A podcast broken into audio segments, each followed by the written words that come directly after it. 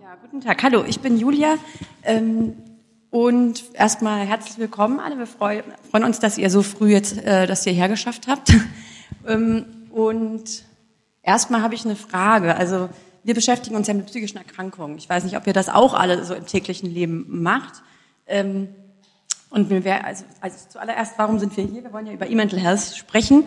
Ähm, und da wäre die Frage, wer von euch hat, euch hat sich denn schon mal im Internet Selbsthilfe gesucht oder ähm, psychologische Hilfe oder nach äh, Stressmanagement? Gibt es da schon Erfahrungen? Schon mal so drei, ein paar? Ja, schön. Immerhin schon mal ein paar. Man sieht ja, es ist ja dann immer so ein bisschen so ein Gefühl von irgendwie, ja, kann man jetzt da offen drüber sprechen, will man sich da melden? Also es gibt noch so ein Stigma, das ist so ein bisschen der Bereich, in dem ich so arbeite, beim Aktionsbündnis Seelische Gesundheit. Jetzt heute hier soll es um E-Mental Health gehen, ähm, also einfach um Online-Anwendungen ähm, und Online-Therapie. Und ähm, ja, wir wollen so vorgehen, erstmal stellen wir uns drei ein bisschen vor. Wir sind ganz froh, dass wir Christina Wilms noch gewinnen konnten, ähm, die selber eine App entwickelt hat äh, für Depressionen und auch selbst Erfahrungen damit hat. Und ähm, genau, und dann wollen wir einen kleinen Überblick geben über Produkte, die es gibt, so im Netz, also die uns allen vielleicht schon mal irgendwo begegnet sind. Ähm, dann äh, wollen wir eine kleine wissenschaftliche Einschätzung machen, so welche Produkte äh, sind denn schon getestet worden für welche Krankheiten, wie ist denn da die Evidenzlage. Ähm, dann will ich noch mal kurz auf die Versorgung eingehen, so in welchen Bereichen unseres Versorgungssystems könnten denn äh, E-Mental Health Produkte sinnvoll eingesetzt werden. Wo gibt es denn da auch Bedarf besonderen? Ähm, ja. Und danach wollen wir dann in den Workshop übergehen und mit euch zusammen äh, Kriterien erarbeiten, was wäre denn dem Nutzer also oder dem potenziellen Nutzer, wenn man jetzt eine psychische Erkrankung hat oder wenn man denkt, man fühlt sich nicht so gut, man möchte mal wissen, ob das irgendwie vielleicht eine psychische Störung ist. Was wäre denn dann sinnvoll? Äh, ja, welche, nach welchen Apps würde man so gucken und welche Kriterien würde man selbst als Nutzer quasi anwenden? Darum soll es so gehen. Jetzt will ich überleiten erstmal. Eine Folie ausgelassen, ja. Genau, was ist denn eigentlich diese E-Mental Health, über die wir sprechen? Da werden wir auch immer wieder drauf zurückkommen. Und jetzt wollte ich mal kurz zu Christina überleiten. Danke, liebe Julia. Ähm, ja, Julia hat ja eben schon gesagt, mein Name ist Christina Wilms. Ich ähm, habe die App Aria gegründet ähm, und zwar vor dem Hintergrund, dass ich selber unter Depressionen leide beziehungsweise damit lebe. Und damals, als ich in der Therapie war, wollte ich halt einfach eine App haben, die mich unterstützt während der Therapie und aus dieser eher aus diesem Selbsthilfetool oder aus diesem therapieunterstützenden Tool hat sich einfach am Ende mehr entwickelt und ähm, ich möchte gar nicht zu viel dazu sagen, aber wir beschäftigen uns einfach sehr stark damit, wie können wir Versorgungslücken schließen, indem wir digitale Tools einsetzen und an welchen Stellen gibt es Möglichkeiten der Intervention. Ähm, genau. Und ich, wenn ich es richtig sehe, dann stellt sich jetzt die andere Julia vor. Genau, ich bin auch Julia. Mein Name ist Julia Sander und ich arbeite bei der DGPPN. Das ist die Fachgesellschaft äh, der, der Ärzte, Therapeuten und Wissenschaftler im Bereich Psychiatrie und Psychotherapie. Ähm, wir feiern dieses Jahr 175 Jahre Bestehen. Das ist eine sehr alte und sehr große Fachgesellschaft. Und das Hauptziel ist, äh, die Versorgung von psychischen Erkrankungen so gut wie möglich umzusetzen. Ähm, um das zu erreichen, kümmert sich die Fachgesellschaft um die Weiterbildung der Ärzte, Fort- und Weiterbildung, die Entwicklung von Leitlinien auf, auf Basis wissenschaftlicher Studien zur Behandlung von psychischen Erkrankungen. Ähm, ja, und äh, genau, wir engagieren uns in dem Bereich. Und zum Thema E-Mental Health ist der Standpunkt der Fachgesellschaft, dass es eine, ein, ein großes Potenzial gibt, äh, die Versorgung in dem Bereich zu verbessern mit, mit Hilfe dieser Techniken. Allerdings ähm, mit dem Zusatz, mit dem nicht zu vergessenen Zusatz, dass diese Produkte hochqualitativ sein sollen und ähm, auf, auf Basis des aktuellen wissenschaftlichen Standes. Das heißt, äh, im Moment werden ganz viele Produkte in dem Bereich auf den Markt geworfen. Vielleicht sind ja einige Entwickler unter euch. Mit euch kommen wir sehr gerne ins Gespräch und oder auch mit Betroffenen oder einfach interessierten Angehörigen. Ähm, da, unser Thema ist im Moment eben die, die Entwicklung von Qualitätskriterien in dem Bereich. Genau. Genau. Dann sage ich noch kurz was zu mir. Ich bin Julia Timm. Ähm, ich bin eigentlich Philosophin oder habe das zumindest studiert, arbeite beim Aktionsbündnis Seelische Gesundheit. Ähm, wir sind eine Anti-Stigma-Initiative. Uns gibt es seit äh, zehn Jahren und gegründet wurden wir von der DGPPN und einem äh, Anti-Stigma-Verein Open the Doors.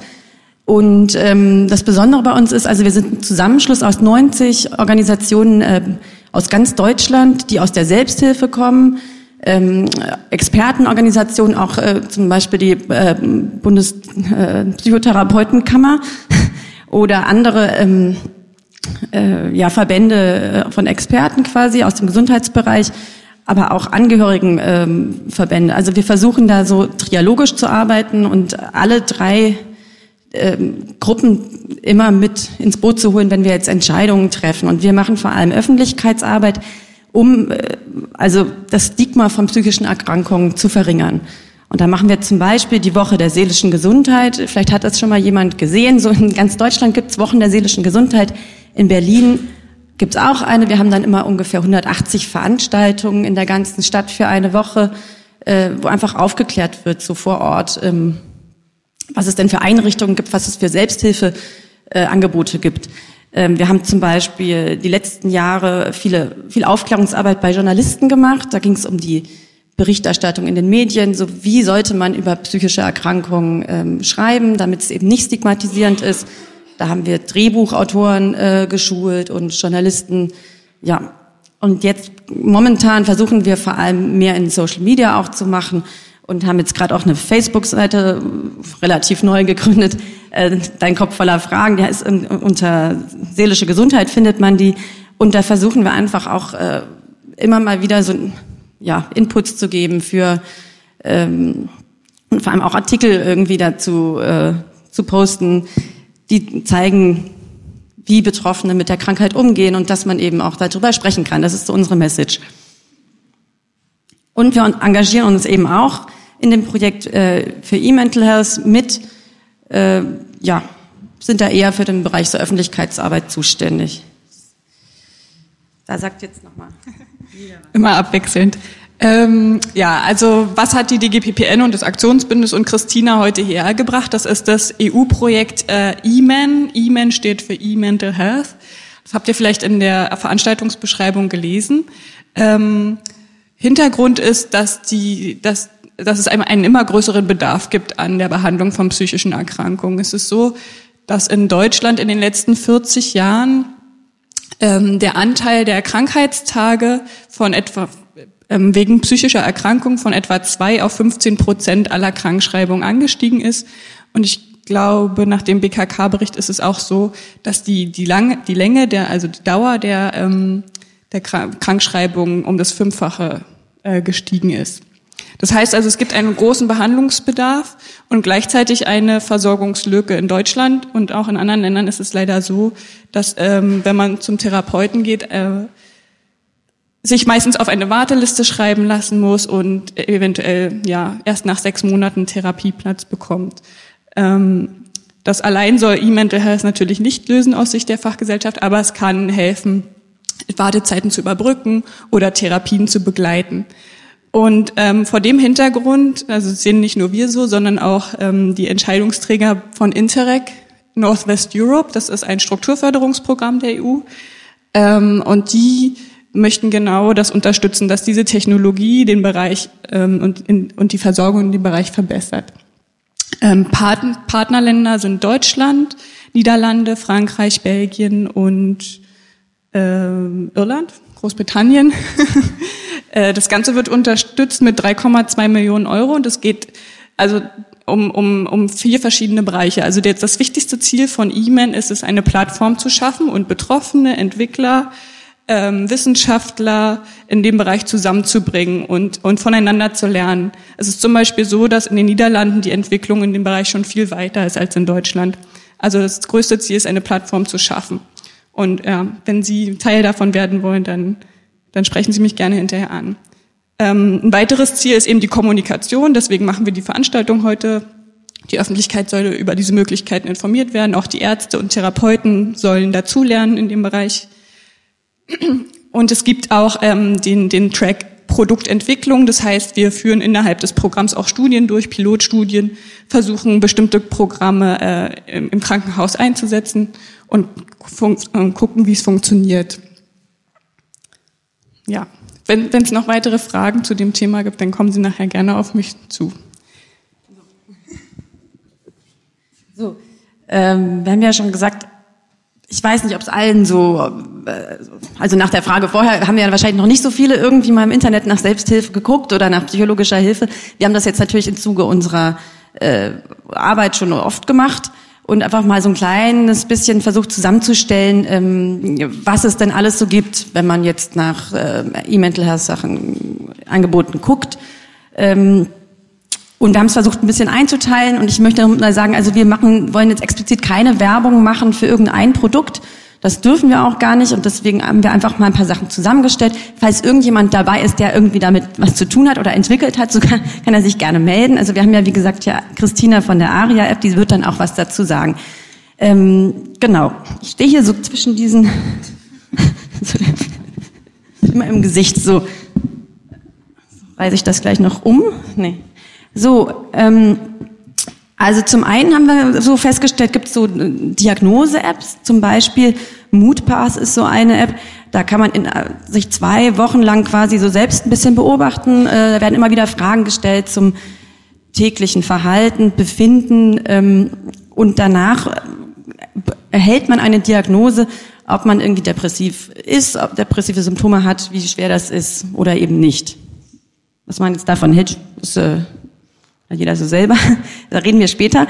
Ähm, dann gibt es therapiebegleitende Apps, äh, wie zum Beispiel Mood Tracker oder Jovi. Äh, das ist für, für Magersucht, ne? Essstörungen allgemein, wo man sich selbst auch so beobachten kann und so ein kleines Tagebuch auch führen kann, was man so gegessen hat untertags und äh, eben so Therapie begleiten, was man sowieso vielleicht machen würde, wenn man jetzt äh, bei einem Therapeuten ist, der würde einem sowieso sagen, führen Sie mal so ein Tagebuch, schauen Sie mal. Und dann kann man das eben mit so einer App machen.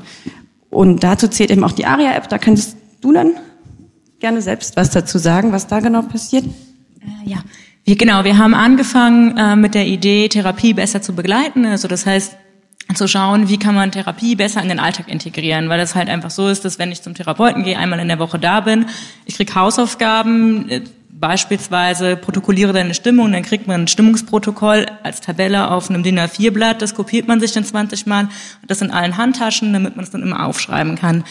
Was ich persönlich halt super anstrengend fand, deswegen dachte ich mir, na ja, es ist doch viel einfacher, wenn ich dafür eine App habe, die habe ich ja sowieso immer dabei, dann kriegt es auch keiner mit. Ähm, das war so ein bisschen einfach die, die, der Grundgedanke dabei. Wir haben dazu ein Dashboard entwickelt für Therapeuten, so dass ich meine Daten an meinen Therapeuten schicken kann. Der kriegt das grafisch aufbereitet und kann so sehen, wie meine Stimmungsverläufe unter der Woche sind, welche Trigger da waren und vielleicht auch Gründe. Also wenn es Mittwoch total scheiße war und Donnerstag total gut, dann macht es halt Sinn zu fragen, was haben Sie denn da gemacht, Frau Wilms? Also es gibt dann scheinbar Ressourcen, um, um sich aufzubauen. Und ähm, auf Grundlage dessen sind wir natürlich sind wir weitergegangen, haben gesagt, okay, was wäre, wenn, wenn es so einen Companion gäbe, der mich im Alltag unterstützt, indem ich ähm, Wartezeiten überbrücken kann, indem ich, mit dem ich äh, Rückfälle vermeiden kann. Aber genau das, der, der Teil therapiebegleitende Apps ist das. Dann gibt es auch, das lass ich dich erklären. Du kannst auch. Ähm, genau. Zum Thema E-Mental Health gehört auch die Beratung oder sogar Therapie mit Hilfe künstlicher Intelligenz. Ähm, mir ist jetzt persönlich nur ein, ein Programm oder ein Unternehmen in Amerika bisher bekannt. Und da funkt das, funktioniert es so, dass man mit einem Chatbot äh, spricht und sich beraten lässt, beziehungsweise sogar therapieren lässt. Äh, ich habe hier die Demo mal gescreenshottet und zusammengefasst. Äh, ist der Dialog so, der Roboter oder der Therapeut fragt, hi Eugene, wie geht's heute so? Und Eugene antwortet, na ja, ähm, ich bin relativ ängstlich, ähm, habe irgendwie Angst, meine Arbeit nicht zu schaffen. Dann fragt der Roboter weiter nach, so, warum genau fühlst du dich denn so, so, so ängstlich? Ähm, na ja, ich habe eben Angst, dass, äh, dass es Konsequenzen gibt, wenn ich was falsch mache bei der Arbeit. Und der Roboter eruiert weiter und fragt nach, fragt warum genau, wieso, weshalb, ähm, vermittelt Verständnis, sagt so Sachen wie I can imagine how this could could make you feel scared und so weiter. Also die typischen kognitiven Verhaltenstherapie-Techniken werden angewandt mit, in, von dieser künstlichen Intelligenz. Ähm, es wird dann angeboten, weiter darüber zu sprechen, ähm, schriftlich allerdings. Äh, dann wird die Technik in dem Fall hier des Worst-Case-Szenarios angewandt. Das heißt, der Roboter fragt, ja, stell dir mal, was wäre denn das Schlimmste, was auf der Arbeit passieren könnte? Und ist es denn wirklich so dramatisch oder wie wahrscheinlich ist es? Und dann kommt Eugene zu dem Schluss äh, in, die, in, dieser Demo-Version, ja stimmt, äh, es ist so unwahrscheinlich, jetzt, jetzt bin ich ein bisschen beruhigter. Also das ist so eine, zusammengefasst jetzt ein bisschen sim, simpler, ähm, eine typische Unterhaltung auch zwischen Therapeut und Patient, die hier mit Hilfe künstlicher Intelligenz geschaffen wird. Ähm, ein anderes Feld, ähm, einfach um ein, ein, großes Bild zu vermitteln, zeigen wir euch auch noch diese Möglichkeit, äh, Virtual Reality in der Psychotherapie. Oh, das ging jetzt schnell. Also, ähm, und zwar ist ein, ein, ein typischer, ja, halten wir noch mal kurz an, ein, eine typische Technik äh, in der Psychotherapie, vor allem von Angststörungen, die sogenannte Exposition. Das heißt, man geht, ein Therapeut geht mit dem Patienten in die Situation, die ihm Angst macht. Ähm, das kann zum Beispiel Flugangst sein und Flugangst ist ein gutes Beispiel, um zu illustrieren, warum Virtual Reality oder auch Augmented Reality ähm, hilfreich sein kann. Und zwar müsste unter normalen Umständen ohne diese Technik der, Therapeut mit dem Patienten ins Flugzeug gehen und die Start und starten und nach Barcelona fliegen und landen und alles durch, durchspielen. Ähm, das ist natürlich teuer und zeitaufwendig und das ist ein gutes Beispiel dafür, wie Technik in der Psychotherapie helfen kann. Ähm, jetzt können wir das Video mal angucken. Das gleiche kann man auch für Höhenangst ähm, machen und zwar sieht man in dem Video, wie der Patient einen Fahrstuhl hochfährt am Hochhaus. Äh, der, der Therapeut kann einstellen, wie hoch der Patient fahren soll. Er kann dann, ja, hat so einen Rundumblick ist jetzt vielleicht ein extremes Beispiel. Also da muss man schon relativ weit sein in der Therapie von Höhenangst, um sich da vorzutrauen. Das gleiche für Spinnenphobie ist auch ein gutes Beispiel. Der Therapeut kann einstellen, wie viele Spinnen der Patient sieht, wie groß die sind.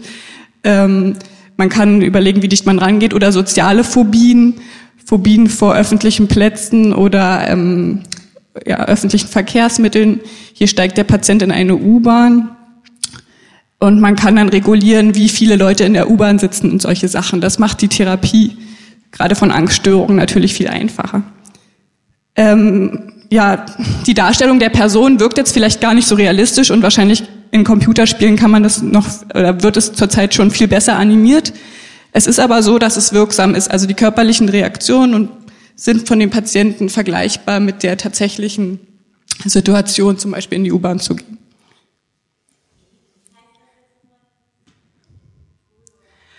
Ähm, also das, die Quelle, dieses Video, was ich jetzt hier gezeigt habe, ist von Thomas Moore. Das ist eine Fachhochschule in, in Belgien, die im E-Man-Projekt mit uns zusammenarbeitet. Ähm, es gibt aber ganz viele Firmen, die ähnliche Programme anbieten. Hm?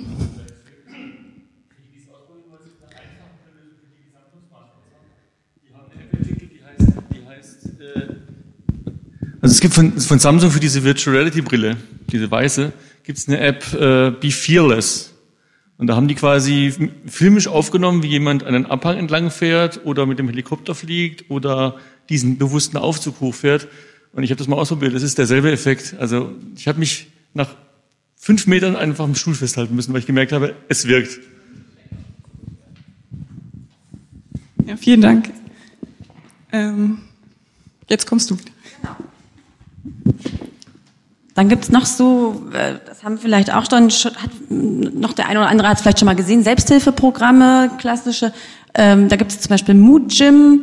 Ähm, das ist ein Selbsthilfeprogramm, äh, das will in fünf Bausteinen Informationen und Anregungen, wie Sie besser mit depressiven und ängstlichen Beschwerden umgehen können. Ähm, genau. Die sind manchmal angeleitet, manchmal nicht angeleitet. Also das heißt, manchmal ist dann so noch äh, vielleicht ein Psychotherapeut im Hintergrund, den man fragen kann oder man bekommt so eine Anregung so über E-Mail oder so. Und manchmal ist es auch einfach so, dass man sich selbst äh, dass man da einfach nur seinen eigenen Stundenplan oder äh, Ablaufplan so zusammenstellt.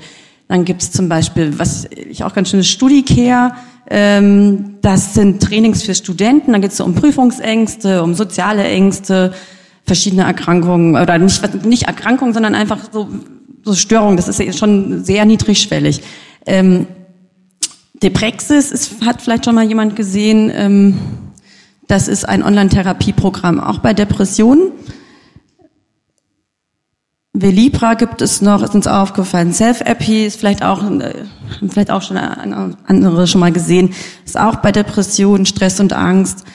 Ähm, da kann man das auch kombinieren. Man kann eben den Therapeuten, glaube ich, einmal die Woche anrufen, muss es aber nicht. Man kann es auch ganz alleine machen. Äh, und Get-On ist auch etwas. Diese Programme funktionieren, funktionieren eben auch so mit typischen äh, Techniken aus der kognitiven Verhaltenstherapie. Ähm, es geht um so systematische äh, Problemlösungsstrategien. Äh, erstmal fragt man sich, was ist mein Problem, was ist mein Ziel, äh, welche Lösungsmöglichkeiten kann ich finden. Dann gibt es eben so kleine Hausaufgaben ähm, und die werden immer wieder ausprobiert und man versucht für sich selbst so Strategien zu finden. Ähm, da werden dann zum Beispiel jetzt eben bei Get On positive Aktivitäten aufgebaut. Man macht sich selber eine Liste und guckt, okay, was äh, hat jetzt irgendwie meine Stimmung, was hat jetzt meine Stimmung eher genutzt und was hat eher geschadet? Und dann ähm, versucht man auch sein Verhalten so ein bisschen zu steuern und zu planen. Und da kann man sich sogar, was wir jetzt ein bisschen lustig finden, selber so ein Rezept ausstellen für positive Aktivitäten äh, und sich da steht zum Beispiel drauf, einmal ruhig Kaffee trinken gehen und das Telefon ausschalten, einzunehmen dreimal wöchentlich und bei Bedarf. Also man kann sich da selber dann irgendwie ähm, versuchen einfach so in so eine Richtung zu bringen. So, wie sind jetzt die ganzen äh, Sachen einzuordnen äh, wissenschaftlich? Wo gibt es denn schon Studien drüber? Dazu kannst du noch mal besser was sagen. Ja, genau. Also die Frage ist jetzt, wir haben versucht, so einen Rundumblick äh, zu, euch zu verschaffen. Aber die Frage ist, wirkt es denn überhaupt? Wie sieht da der wissenschaftliche Stand der Dinge aus? Und ähm, diese Tabelle erkläre ich kurz. Also die, die Intervention wurden jetzt hier eingeteilt in synchrone und asynchrone Kommunikation. Das heißt, also synchron heißt ähm, zeitgleich zum Beispiel Therapie über audiovisuelle visuelle Medien wie Skype. Äh, asynchron wäre klassischerweise ein E-Mail-Kontakt mit dem Therapeuten, äh, also zeitversetzt. Und dann haben sie hier, also aus dem Paper von Klein et al. ist es, ähm, Selbstmanagementprogramme unterteilt in angeleitet und nicht angeleitete. Und hier oben sieht man verschiedene psychische Erkrankungen, so Substanzstörung, Schizophrenie, Depression, Panikstörung, soziale Phobie und posttraumatische Belastungsstörung. Und diese Kreuze äh, zeigen die Evidenz an. Das heißt jetzt, grüne Kreuze ähm, besagen, dass, dass es in dem Bereich schon viele Studien gibt und die, ähm, die Evidenz positiv ist. Die roten Kreuze bedeuten nicht, dass es nicht funktioniert, sondern die heißen einfach nur, dass die noch nicht genügend untersucht sind. Da gibt es ähm, noch wenig wissenschaftliche Studien in dem Bereich, so dass man das einfach noch nicht so genau weiß. Also man sieht, die Depression ist in dem Bereich am besten untersucht und ähm, die nicht angeleiteten und angeleiteten Selbstmanagementprogramme ebenfalls. Die anderen noch nicht. Kurz dazu, also wann können internetbasierte Interventionen denn sinnvoll zum Einsatz kommen? Ich weiß nicht, ob den meisten auch so diese äh, verschiedenen Stationen der Regelversorgung so bekannt sind. Also eigentlich, wenn man jetzt in Deutschland denkt, man hat irgendwie eine psychische Störung, also es gibt erst bei dem Bereich Prävention, bevor was auftritt, gibt es ja schon ähm, gibt ja schon Angebote so aus der Selbsthilfe oder es gibt ähm, eben Aufklärungskampagnen oder verschiedenste Sachen. Ähm, dann gibt's die ambulante Therapie beim, äh, beim Therapeuten eben, auf die man manchmal eben wartet. Äh, und es gibt dann noch im schlimmsten Fall die stationäre Therapie, wenn man eben dann äh, sich für eine Zeit lang in eine Klinik begibt. Ähm, hier sehen wir genau, wann könnten jetzt diese äh, Online-Tools so ganz gut zum Einsatz kommen. Erstmal bei der Prävention, wenn man sich selber vielleicht motivieren will, einfach mal in eine äh, ja, so sich selbst irgendwie so erstmal ein bisschen helfen, wenn man denkt, okay, ich habe da jetzt irgendwie Probleme mit Stress oder mit so sozialer Angst oder mit Prüfungsangst, so niedrigschwellig. Man sich denkt, okay, da könnte ich jetzt schon mal irgendwie was machen ähm, und möchte vielleicht auch nicht unbedingt mit jemandem drüber sprechen, sondern ich möchte das erstmal alleine so äh, versuchen in den Griff zu bringen. dann, wenn man jetzt äh, eine Diagnose vom vom Arzt bekommen hat und sich denkt, okay, ich muss jetzt aber noch auf diese Therapie warten, die mir empfohlen wurde, da kann das auch sinnvoll sein. Ähm, und dann auch unterstützend zur Therapie. Eben wie Christina ja auch erklärt hat, wenn man jetzt eben ein Tagebuch führt oder seine Aktivitäten so ein bisschen verfolgen möchte, da kann das ja auch helfen. Ähm, genauso dann äh, zum Beispiel nach einer stationären Therapie als Rückfallprävention, um einfach sein Verhalten so, ja, um sich selbst äh, so im Blick zu behalten. Ne? Wie ist meine Stimmung? Geht die wieder runter über zwei Wochen? Ähm, genau, also das sind so diese Lücken, wo wir auch gesehen haben, okay, da kann man das auch sinnvoll noch einsetzen. So, Jetzt wollen wir eigentlich zu dem etwas interakt interaktiveren Teil übergehen und mit euch ähm, einfach klären. Wir haben ja vorher schon mal kurz die Frage gestellt, würdet ihr euch denn Hilfe im Internet suchen? Ähm, und jetzt basierend auf dem, was wir jetzt auch so gesehen haben, ähm, wollten wir jetzt euch einfach fragen, was ist denn wichtig aus eurer Sicht für den Nutzer? Ähm, ich hab, wir hatten zuerst vor, bevor wir wussten, dass Christina mitkommt, dass wir so einen kleinen Film zeigen, so, den wir mal gemacht haben, so, wo eine Frau erzählt, wie sich dann die Depression für sich so, für sie so angefühlt hat, weil man kann sich da ja auch nicht so äh, reinversetzen, wenn man es jetzt selbst nicht hatte. Ne? Es ist jetzt auch nicht so, dass wir, man muss ja auch immer unterscheiden. Wir wollen jetzt hier nicht, es geht nicht um reine ähm, Selbstoptimierungstools oder um irgendwie so, ähm, ja, wie kann ich meine äh, wie kann ich mich noch in Prüfungen verbessern. Also es geht jetzt nicht um Optimierung, sondern tatsächlich um äh, Therapie. Also es, jemand, der erkrankt ist, ist im Internet, sucht sich da was, will erst erstmal entweder eine Diagnose oder braucht sofort eine Unterstützung. Und deswegen wollte ich noch mal jetzt, wenn wir Christina schon haben, vielleicht, dass du noch mal kurz sagst, wie sich das bei dir angefühlt hat. Also ich meine, was, äh, wie, wie ist man denn dann da so drauf, wenn man jetzt sagt, okay, ich brauche jetzt Hilfe und ich brauche jetzt sofort Hilfe, ich muss jetzt irgendwie was finden und vielleicht ist der erste Schritt dann bei manchen eben jetzt heutzutage das Internet. Ja, also äh, ich habe also die dankbare Aufgabe, euch zu sagen, wie sich eine Depression anfühlt. Äh, das war der Griff ins Klo. Irgendwie, ähm, naja, ähm, ich, ich, ich gebe mein Bestes. Ähm, ohne anstrengend zu sein. Ähm, damals bei mir war es so, dass ich ähm, gedacht habe, also ich, ich konnte nicht mehr aus meinem Bett aufstehen. Und daran habe ich gemerkt, dass es möglicherweise ein Problem gibt. Ähm, und damit ich und, und, ich, ich, und ich Hilfe brauche. Und äh, mein erster Gang war tatsächlich ähm, ins Internet, weil dazu musste ich das Bett eben auch nicht verlassen.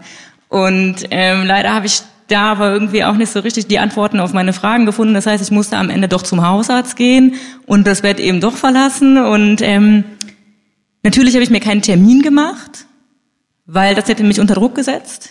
Ähm, ich hatte zu dem Zeitpunkt allerdings aber auch keine anderen Termine. Zur Uni bin ich, bin ich schon lange nicht mehr gegangen und das Einzige, was ich im Prinzip machen musste, war meinen Kaktus versorgen. Der hat meine Depression aber auch nicht überlebt. Und naja, man kann sich vielleicht vorstellen, wie ungefähr, also wie, wie der, ähm, dieses mein Energielevel war zu dem Zeitpunkt. Ähm, als ich dann beim Hausarzt war, wurde mir gesagt, na ja, ich, Sie sind wahrscheinlich depressiv, Frau Wilms, weil es scheint so, als wären Sie sehr traurig und es scheint so, als würden Sie innere Leere empfinden und es scheint so, als würden Ihnen die meisten Sachen in Ihrem Leben einfach keinen Spaß machen und in, Sie sehen auch, glaube ich, nicht mehr so den Sinn.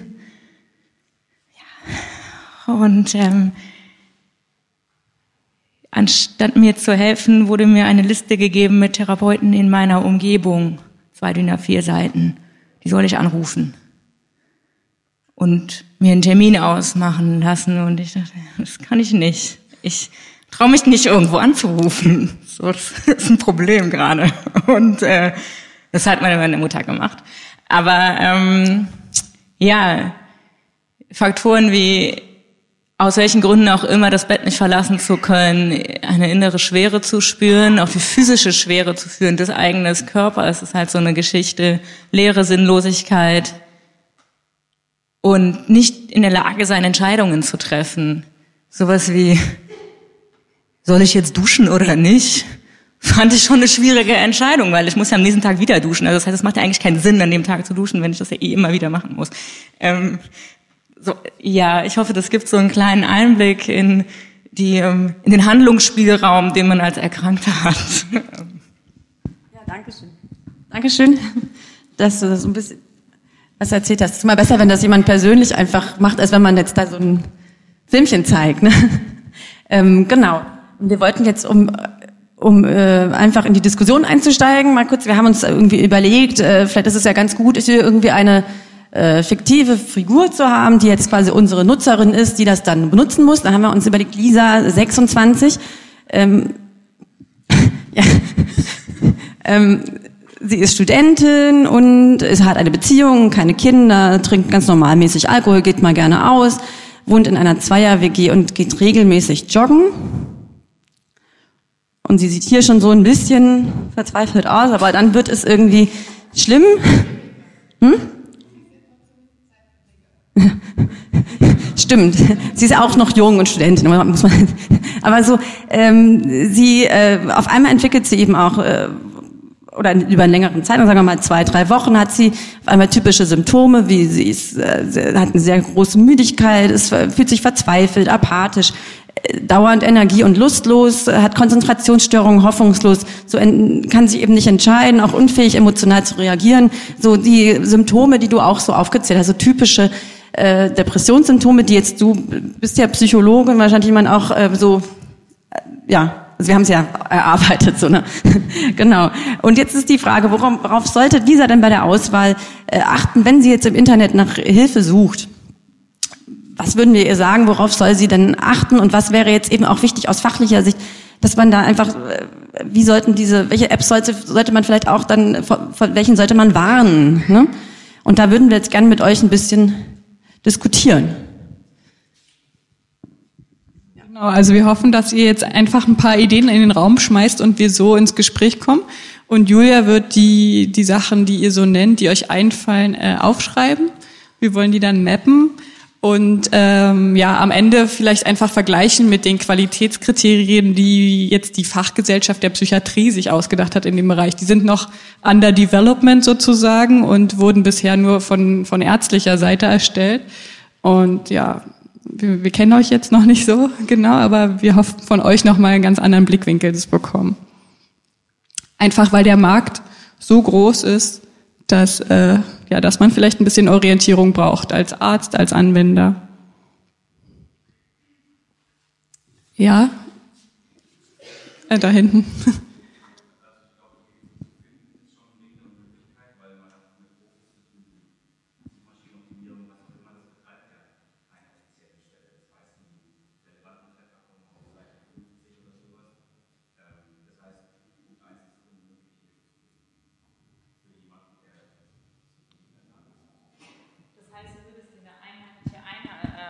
Anlaufstelle wünschen oder ja, weil hm? ja eine bekannte einheitliche Anlaufstelle, auf der Dinge gebündelt sind, wenn ich das richtig verstanden habe. So ja.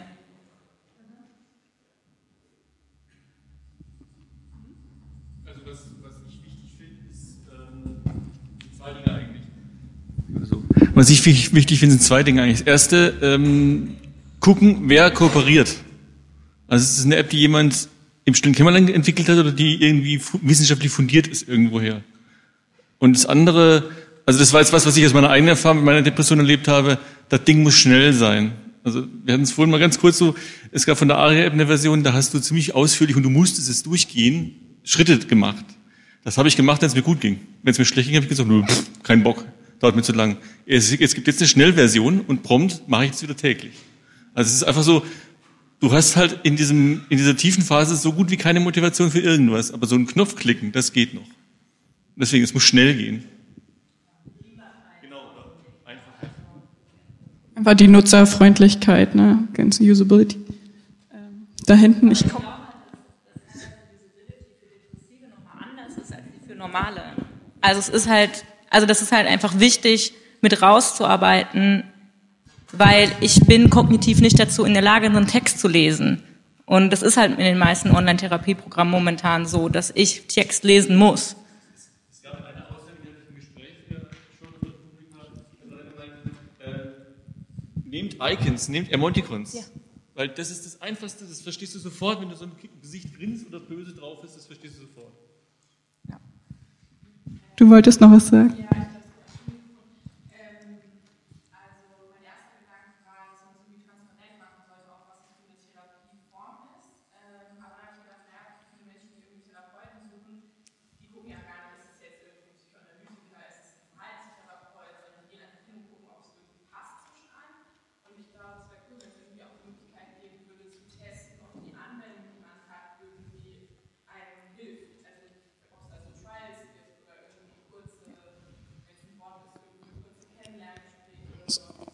Hm, so eine Art Demo-Version, ja.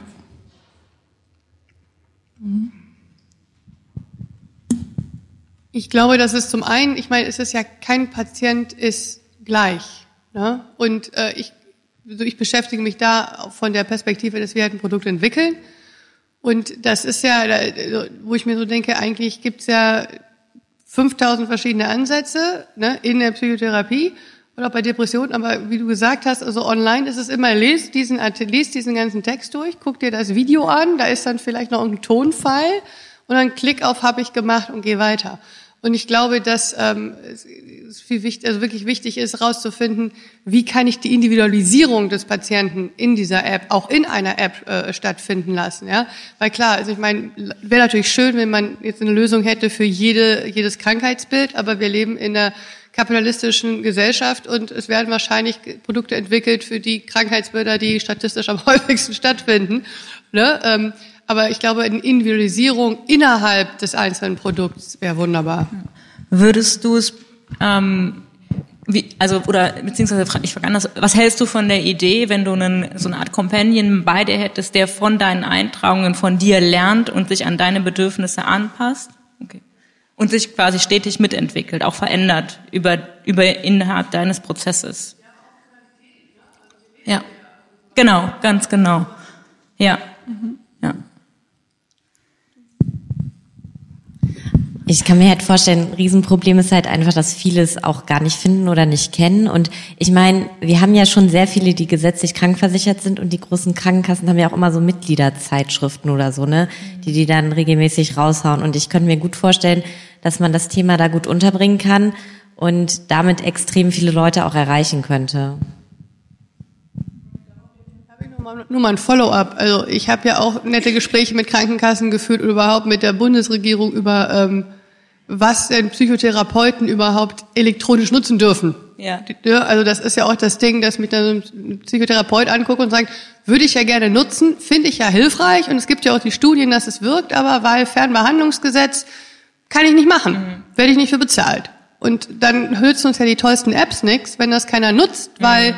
ich glaube, nur Technik geht halt nicht. Da muss noch ein Mensch hinten dabei sein. Ja. Und der muss irgendwie bezahlt werden.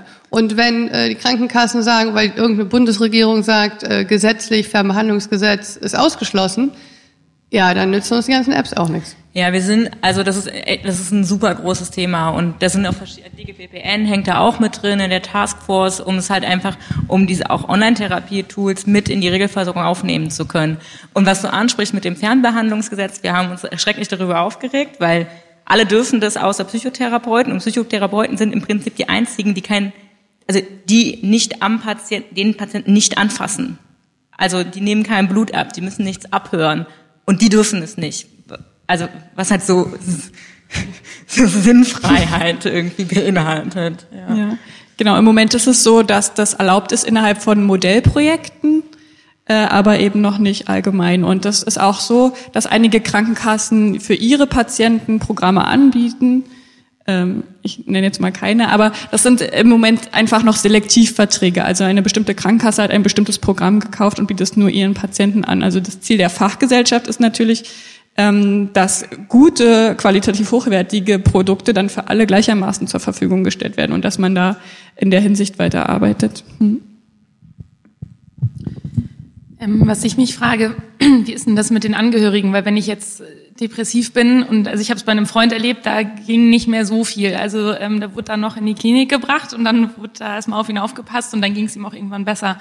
Aber hätte er jetzt nicht sein ähm, starkes Umfeld gehabt und hätten die da nicht alle so gut agiert, weiß ich nicht, ob diese äh, sehr depressive Episode so kurz angehalten hätte. Und da ist jetzt die Frage, wenn ich so eine App habe und die habe ich nur für mich alleine, wir haben ja gerade gehört, mit dem Psychotherapeuten ist ein bisschen schwierig. Ähm, gibt es da schon irgendwie was, dass man auch ähm, als Angehöriger nicht unbedingt alles sieht, aber das unterstützen kann, dass man, wenn man da sieht, der Verlauf ist ganz, also geht nicht in die Richtung, in die er gehen sollte, dass man da eventuell das Gespräch suchen kann oder das so ein bisschen mit monitoren kann? Ich weiß nicht, weißt du, ob es aktuell was gibt? Ähm, nee, aber ich weiß, dass ihr es mal entwickeln wolltet. Ja. nee, tatsächlich sind wir, haben wir ähm, letzte Woche das Konzept dafür geschrieben, ähm, um die Community und das nähere Umfeld mit einzubeziehen in die Nutzung. Also wir fangen jetzt an in, in kleinen Schritten, wo wir so ein Peer-to-Peer-Support erstmal haben, ähm, weil wir das noch weiter ähm, einfach erforschen müssen. Wer ist mein, wir nennen das Inner Circle, ähm, wem gebe ich was, wer steuert das. Also das sind halt alles so, wenn man sich damit beschäftigt, plötzlich Millionen von Fragen, die aufkommen. Aber das ist tatsächlich so eine Sache, die total spannend ist. Ähm, ja. Also ich kenne eine App, das ist My Therapy. Die nutze ich für Medikamentenkontrolle, Einnahme und da kannst du auch sagen, wenn du zum Zeitpunkt X dein Medikament nicht genommen hast, schickt, schickt das Programm automatisch eine Mail an eine Person, die mich dann quasi dran erinnern kann. Das geht schon. Also das, sowas gibt schon, aber es ist halt äußerst rudimentär und es ist halt viel spannender zu sagen, ich finde jetzt wirklich, dass die Person nicht nur einfach so ein Alarmsystem ist für mich, sondern dass die auch wirklich mitmacht dabei. Und was, was mir noch eingefallen ist, was, was so die, die Features angeht, ähm, ich hatte vor kurzem auf einer Podiumsdiskussion das Problem, dass da immer wieder Ideen kamen von Leuten, die dann gesagt haben, dann bauen wir eine App für das und dann bauen wir eine App für das und dann bauen wir eine App für das. Äh, ich habe zum Beispiel, bei mir ist, ist, ist die Symptomatik Angststörung und Depression. Ich möchte keine zwei Apps benutzen. Ich möchte eine haben dafür.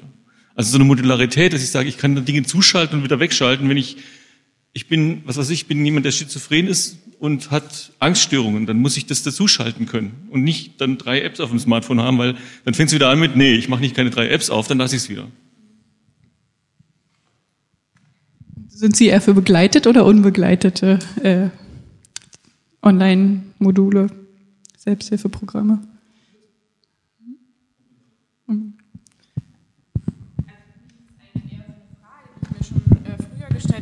Auch über äh, verschiedene Apps was ähm, gelesen habe für Depressionen oder für Liebeskummer. Und ich frage mich eben, wie wichtig es ist, dass wirklich ein Psychotherapeut, also ein äh, approbierter Psychotherapeut eigentlich dahinter steht oder auch relativ kurzfristig erreichbar ist. Und ich konnte selber eigentlich, also ich habe selber noch keine richtige Meinung dazu. Ich würde im ersten Moment denken, dass es wichtig ist, weil ich würde auch niemandem, der depressiv ist, raten, äh, zu, einem, zu einem Coach zu gehen, sondern wenn man schwer depressiv ist, dann wahrscheinlich wirklich zum Psychotherapeuten. Aber ich weiß nicht, das wäre für mich auch so ein Diskussionspunkt und würde mich interessieren, wie ihr das seht.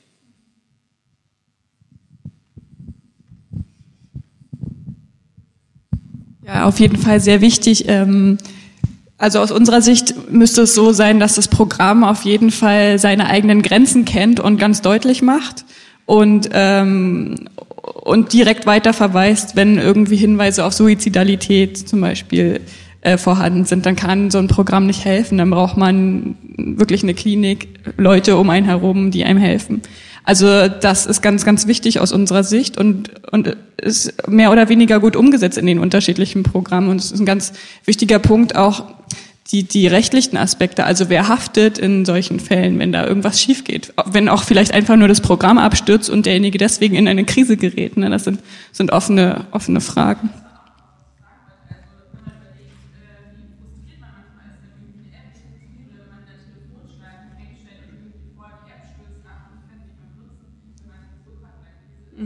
Ja, dann kann es eine Katastrophe sein. Ja.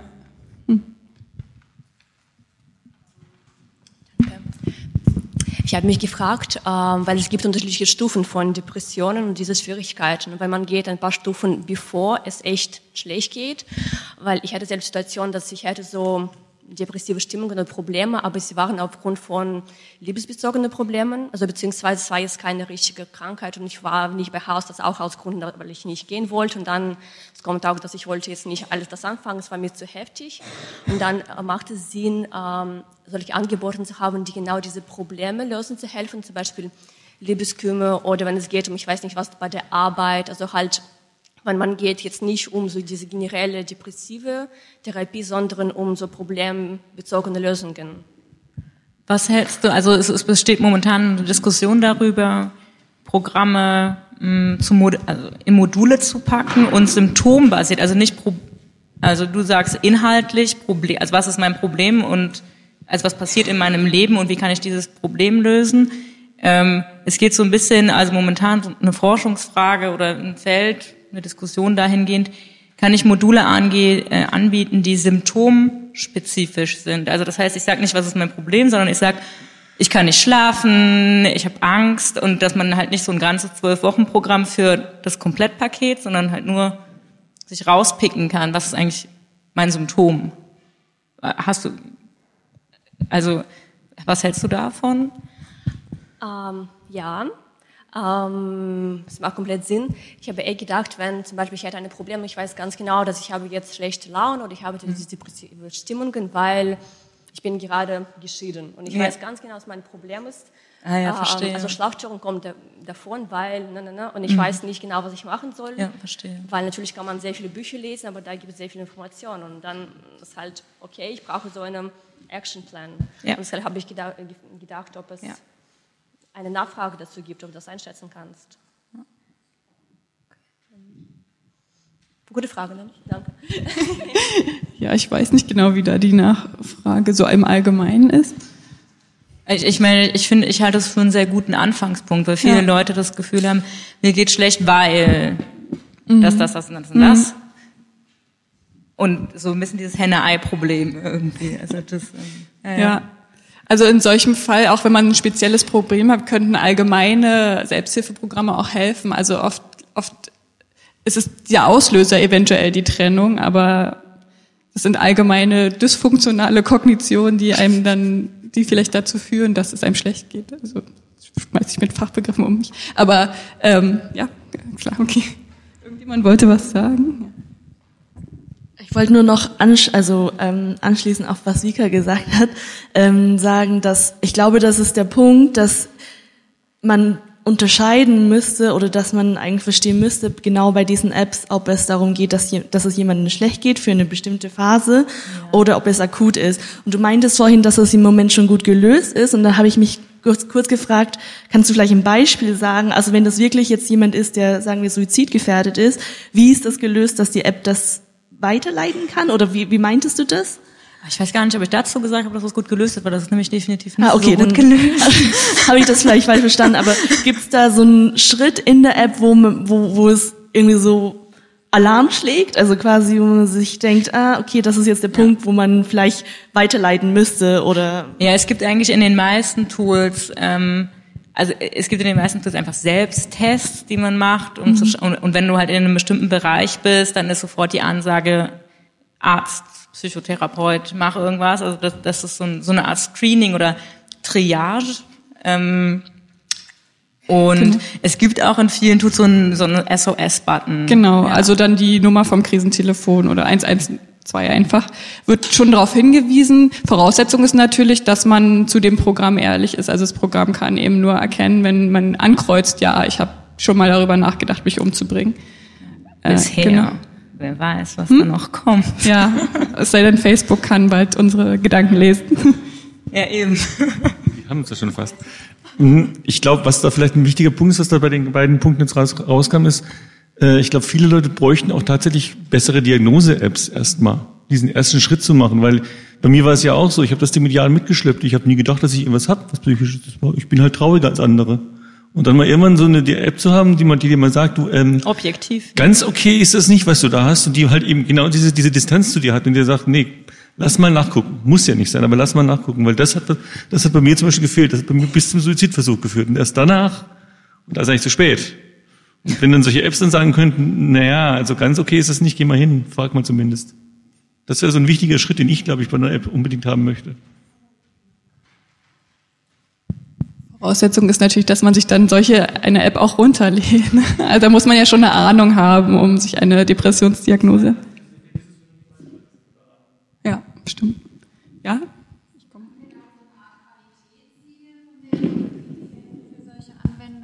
dass man einfach mehr Sicherheit hat, wenn man sowas benutzt?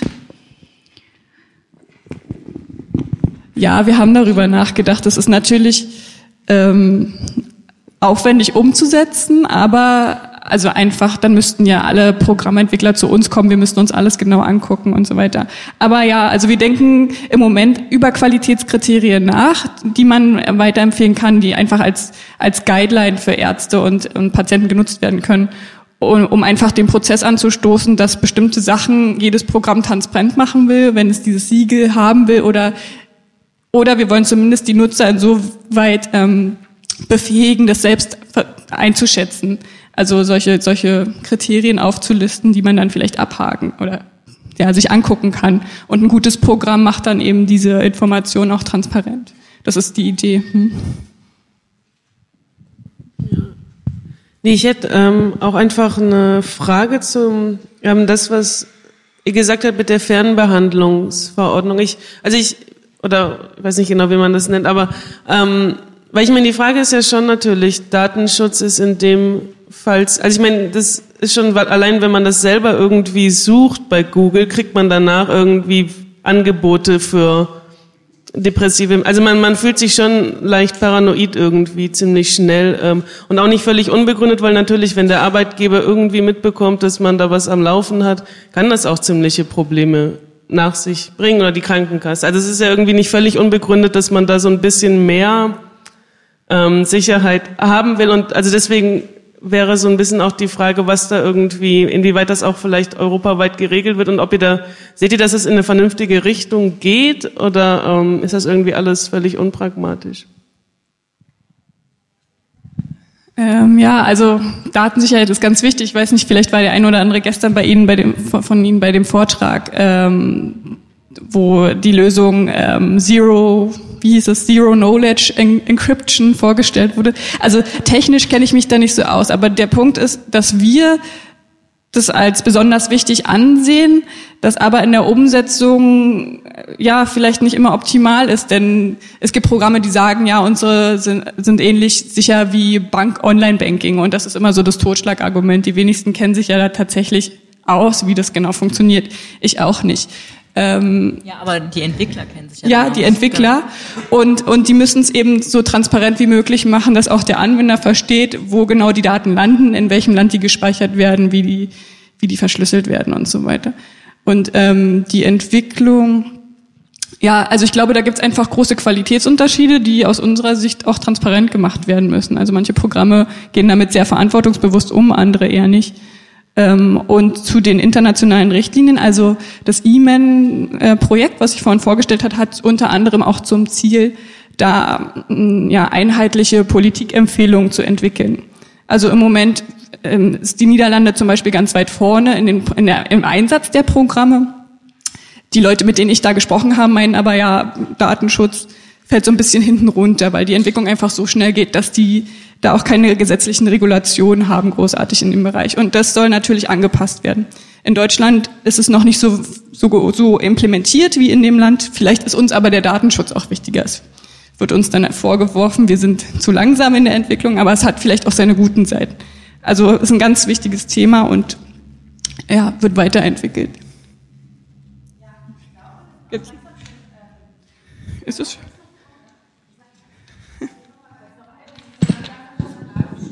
Hm?